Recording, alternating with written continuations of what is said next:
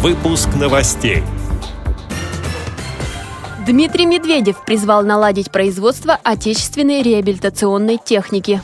Юные амичи озвучили книгу для незрячих сверстников. Студенты Владимира создают тактильные пособия для слепых малышей. Возможности безграничны. Спортивный фестиваль среди инвалидов прошел в Вологде. Далее об этом подробнее. В студии Анастасия Худякова. Здравствуйте.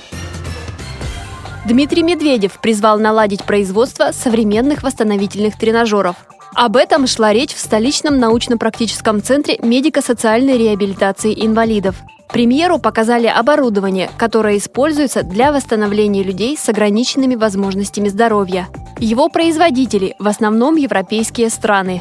Но, как рассказала директор центра Светлана Воловец, российские технологии лежат в основе многих приборов. Премьер не без сожаления заметил, что регулярно отечественные идеи отправляются за рубеж, где их активно внедряют. Отдельные российские тренажеры вполне выдерживают конкуренцию с иностранными аналогами, но для их развития и повышения качества нужны крупные заказы, считает Дмитрий Медведев. Он также подчеркнул, что правительство будет содействовать выходу отечественной реабилитационной техники на мировой рынок, сообщает российская газета. Омские школьники стали участниками проекта «Услышать просто». Из стихотворений местных поэтов, записанных в исполнении ребят, была составлена аудиокнига. Издание предназначено для незрячих сверстников. В проекте участвовали 264 юных чтеца. 15 детских голосов были признаны лучшими. Их обладатели озвучили 36 произведений – Аудиокниги распространят по всем районам Омской области, а также передадут в коррекционные школы, библиотеки и лично детям-инвалидам. Уникальный проект в год литературы поддержали представители омского бизнеса и два министерства – культуры и молодежной политики. Материал для книги помогли собрать представители Местного союза писателей России, сообщает Интерфакс. Новые тактильные книги появились в областной библиотеке для слепых Владимира – их смастерили студентки местного вуза, будущие коррекционные педагоги.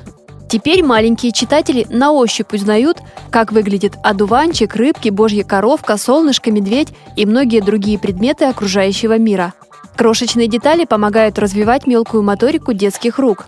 А еще сотрудники библиотеки совместно со студентками разработали тактильное пособие по изучению азбуки Брайля – об этом рассказала заведующая методическим отделом Владимирской библиотеки Нина Мартынова ту самую знаменитую считалку А и Б сидели на трубе, они придумывали и буквы сажали на ступеньки, и мышки у них там на книжке «Кот ловил мышей». Эти книги пользуются популярностью в детском саду города Владимира в группах для детей с нарушениями зрения.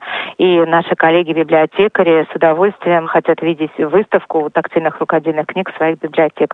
Мы планируем с этой выставкой проехаться по разным городам Владимирской области.